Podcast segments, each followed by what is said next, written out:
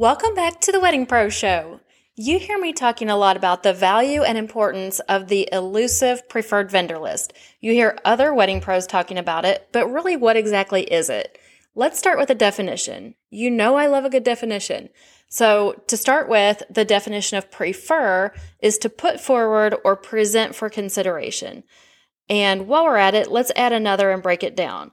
The definition of list is a series of names or other items written or printed together in a meaningful grouping or sequence so as to constitute a record or a list of members. So, by definition, a preferred vendor list is a list of members.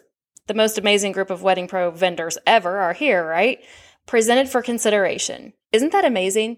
As awesome as this is, and it is, there's so much more to it. A preferred vendor list ensures a great client experience and smooth event. Often, couples don't even realize what a difference hiring a dream team of vendors who work with each other often makes in their wedding. At the end of the night, when everything has been magical and your couple is glowing and so proud of how perfect their wedding was, they may not even realize that it was because they had hired a dream team of vendors who know how to work well together. This dream team experience is what will have them referring their loved ones to you over and over again. They know that when they booked you and each of these other vendors that you recommended, they trusted you and your resources. But beyond that, they don't really get to see what goes into it behind the scenes. The venue who knows just the right alterations vendor, the DJ who knows the perfect photo booth, the planner or coordinator who realized that, this, that their favorite travel agent will make honeymoon planning a breeze, the caterer who knows a bakery who will provide a flawless dessert, and it just goes on and on and on. This whole cycle of preferred vendors that work together. When these vendors align, the result is something indescribably magical, and that's all that matters at the end of the day. Just being on these preferred vendor lists is not everything, and you really want to serve before you ever approach another vendor to be on their preferred vendor list.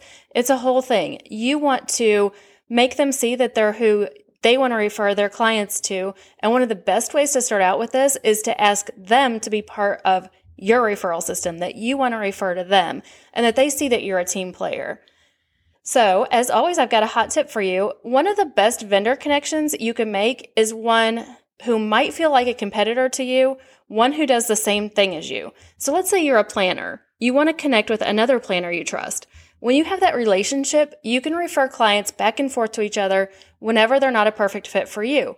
That could mean anywhere from pricing to services to availability. We all know that there's different things that make make a good fit or make not a good fit. Even if you have a, con- a, client that contacts you for a type of event that you don't do, like if you only do weddings and they're looking for somebody who uh, they want to plan a birthday party, but you don't do that, and you know another planner who does do that, just making those referrals back and forth could be enough to fill your calendar for the whole year.